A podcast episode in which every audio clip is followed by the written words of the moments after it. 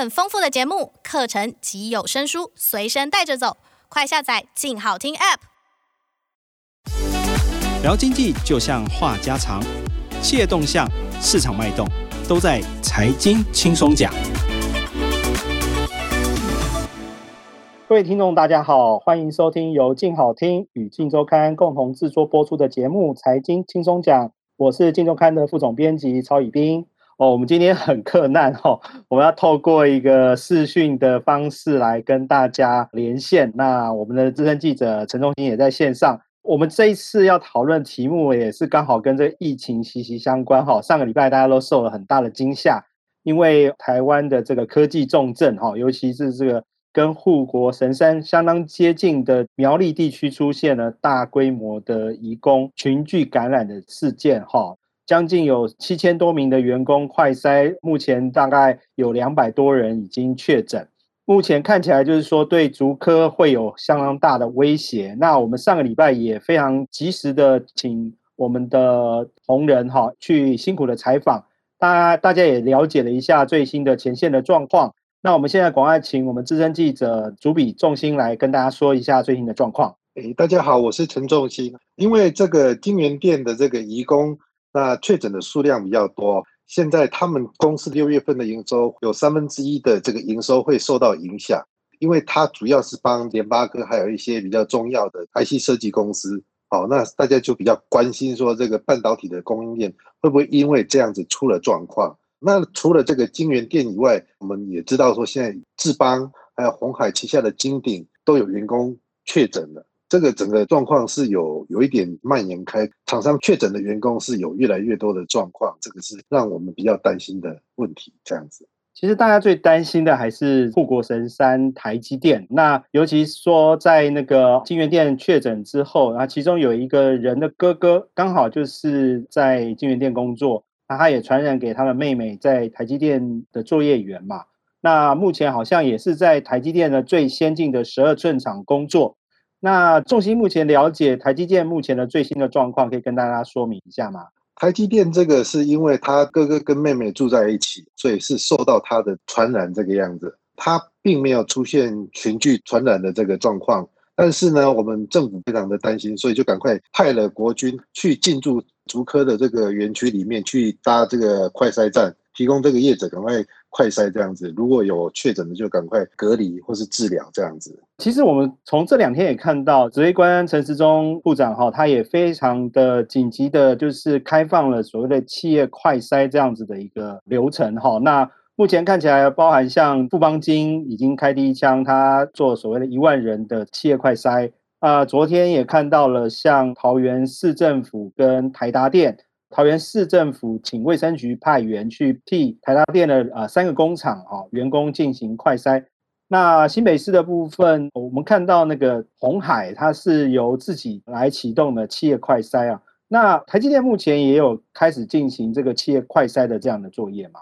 现在并没有，主要是台湾的这个整个医事人员，因为它这个快筛你还是要医事人员的这个陪同才有办法做。那其实，在竹科或者在台积电，这个疫情不像新北市跟台北市或是苗栗这么严重，那所以现在台积电并没有启动这个快筛的这个动作。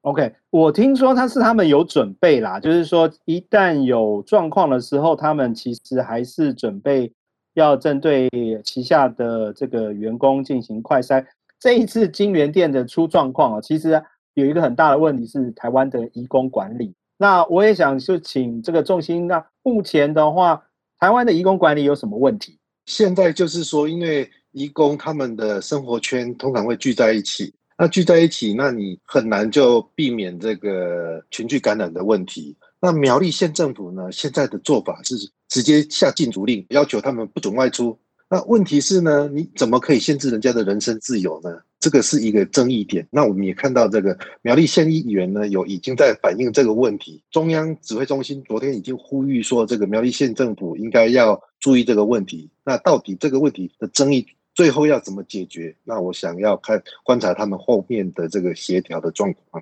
OK，我想哈，就是说，因为其实这一次我们也听到一些中介业的说法了哈，就是说。其实这一次会造成这个疫情的状况，有很大一部分是跟着这个移工的习性有关哈。第二个就是说，台湾的这些大厂基本上都接受这国际性的大的企业的订单啊，比如说像苹果啊，或者是这些大的这个品牌的订单，其实他们都有很严格的规定，是在于是所所谓的移工管理，不能扣押护照，不能有所谓的不让他们出门这些规定哈。那当然说这一次因为双北的这个疫情的爆发非常的突然，那彼此移工之间，他们过去在周末假日的时候。就会有相互的联系哈，有很多移工喜欢坐火车，就南北奔波哈，就跟自己的认识的移工朋友碰面哈。那在这样状况之下，其实造成很多移工跟移工之间的接触。当三级警戒开始之后，那因为这些厂商担心移工有群聚问题，所以又把这些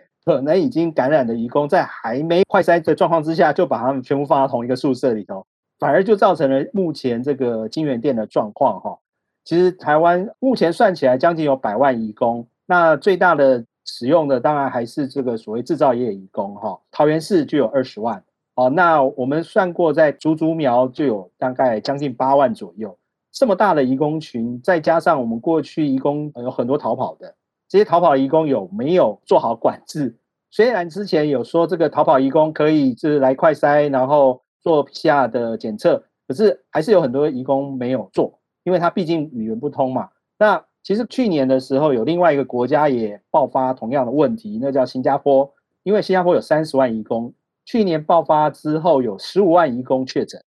那其实他们的做法是比较极端一点啦，其实他们就是一开始就让所有的移工不能离开宿舍，不管你有没有确诊。同时间呢，他也赶快找这个医疗人员进去移工宿舍，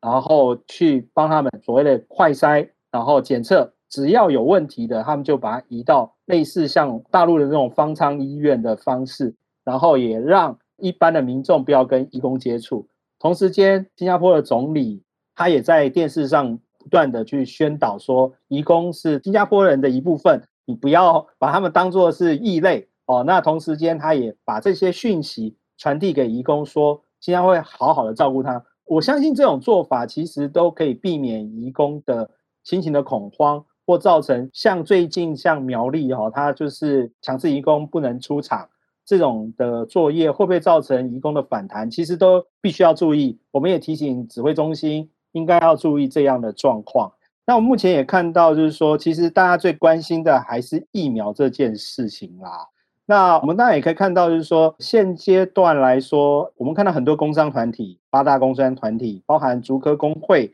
都希望能够赶紧开放这个疫苗给这个高科技的员工哦，或者是说所谓企业的员工哈，能够不要让台湾断链这件事。目前仲心您的观察确实有这样的一个需求吗？对，就是呃，现在企业当然有需要这个疫苗哈，但我们大家都知道，这个疫苗呢，通常呢是疫苗厂商他们希望直接对这个国家或是中央政府来进行接洽。所以现在虽然有很多的机构或是公司或是慈善团体，他们想要去跟疫苗厂商接触，但是呢，现在直接看到成功的案例好像还没有看到。呃，所以说现在厂商其实想要也没办法拿到啦，就是讲最白的就是这件事啦。可是我这边其实这次在采访的时候我有参与，那我们也拿到了，就是除了八大工商团体的进总统府去做建言之外。其实，呃，台北市电脑工会啊，它辖下有四千多个会员啊，包含像我们知道比较有名的厂商，比如说像友达、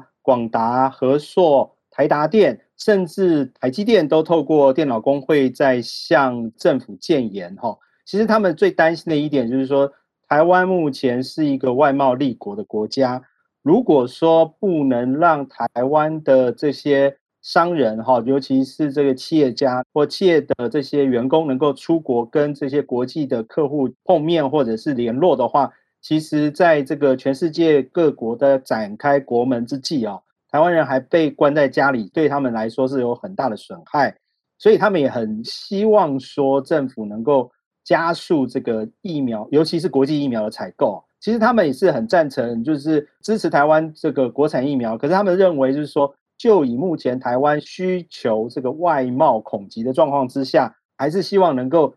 尽量引进，包含像莫德纳或者是像 AZ 或者是像交生或者是 BNT 这种国际认可的疫苗。当然，他们也认为说，如果台湾的疫苗能够得到国际认证，他们也很愿意接受施打哈。那其实这个是业界的这个心声啊。呃，目前为止哈，就是对于台湾今年的 GDP 的这个前景是希望，主计处大概预估大概是五趴左右啦，会比去年成长五趴。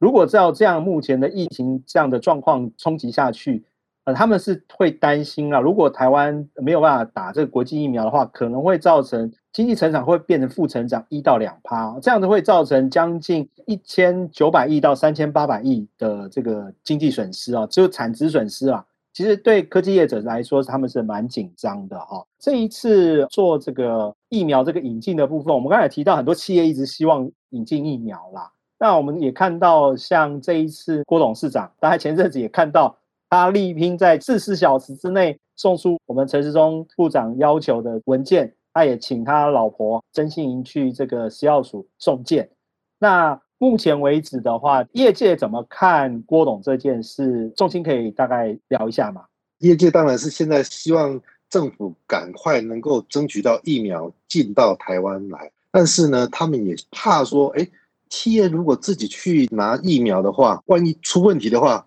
赔偿是谁来赔呢？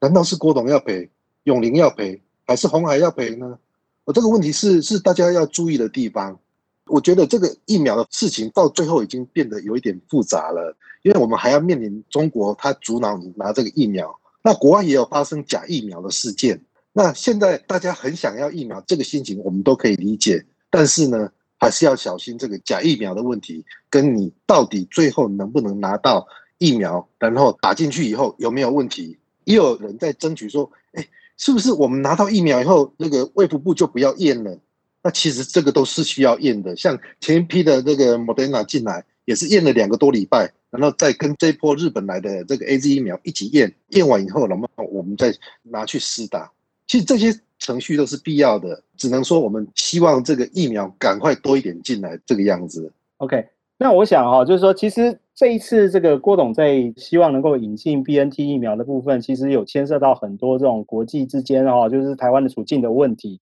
当然是说，我们目前也很期待郭董疫苗能够帮助国人啦。那我这边也听到了一些讯息，也可以分享给大家啦。其实郭董在这一次引进疫苗的过程中哦，其实他是蛮低调的。其实一开始他并不想让外界知道他在引进 BNT 疫苗。听他身边的人在跟我说啦，他觉得啦，就是说这件事情能够避免掉越多政治越好。他也说，他一开始的时候就在跟外界在谈疫苗的事情的时候，也避免了包含了像蓝营的政治人物也好，或者是民众党的柯 P 也好，都尽量避免让他们来。可是因为他很清楚，如果要引进疫苗这件事，一定要国家有权力的人认可才行。所以他才透过了民进党利用总召柯建铭去跟政府这方沟通，只很可惜啦，就是说后面被呃媒体放大解读，然后也让这个呃纷扰一直来，然后让指挥中心不得不开出这个八项的文件，然后要要求原厂证明。那其实他身边人也讲了，就是郭荣也开玩笑啦，就说这件事情他是荣辱自负啦，反正他说他引进了也是被人家骂是中国同路人。那如果没有引进，人家会说他是唬烂呐，开他空头支票啊。这个其实他也很清楚啦。不过另外一件事也是，他也蛮在意，就是说，因为有人形容他，因为他是透过台康在引进这个 BNT 去做申请，那台康的股价也一度这个飙上涨停哈。又有人说他在炒台康股票哈。那应该说业界人也帮他抱屈啦。其实他到目前为止哈，台康虽然他宣布他要所谓的参加私募。其实截至目前为止，他只是经过董事会的出街同意，目前呃包含股东会、包含主管机关都还没认可，所以他其实到目前为止，以他宣布私募开始到现在为止，他没有一张台康股票，所以台康就算从六十几块涨到一百六、一百七、一百八，都跟他无关，所以他也很闷呐、啊，就是说。我一方面我要出这么多钱六十亿去买疫苗，同 时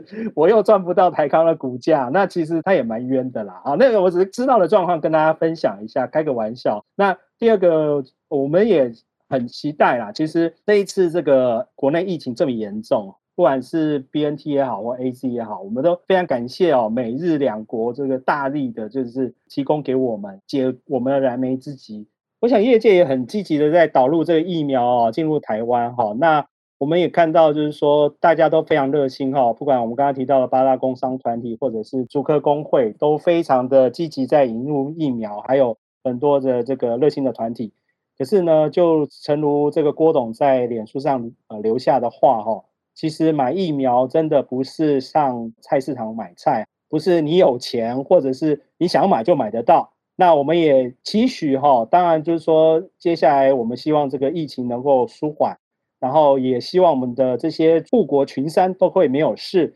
那我们今天也非常感谢这个众星来参与我们的讨论，谢谢各位听众的收听，请下次再锁定由静好听与静周刊共同制播的节目《财经轻松讲》，我们下次见，谢谢，拜拜。谢谢，谢谢，拜拜。想听。爱听就在静好听。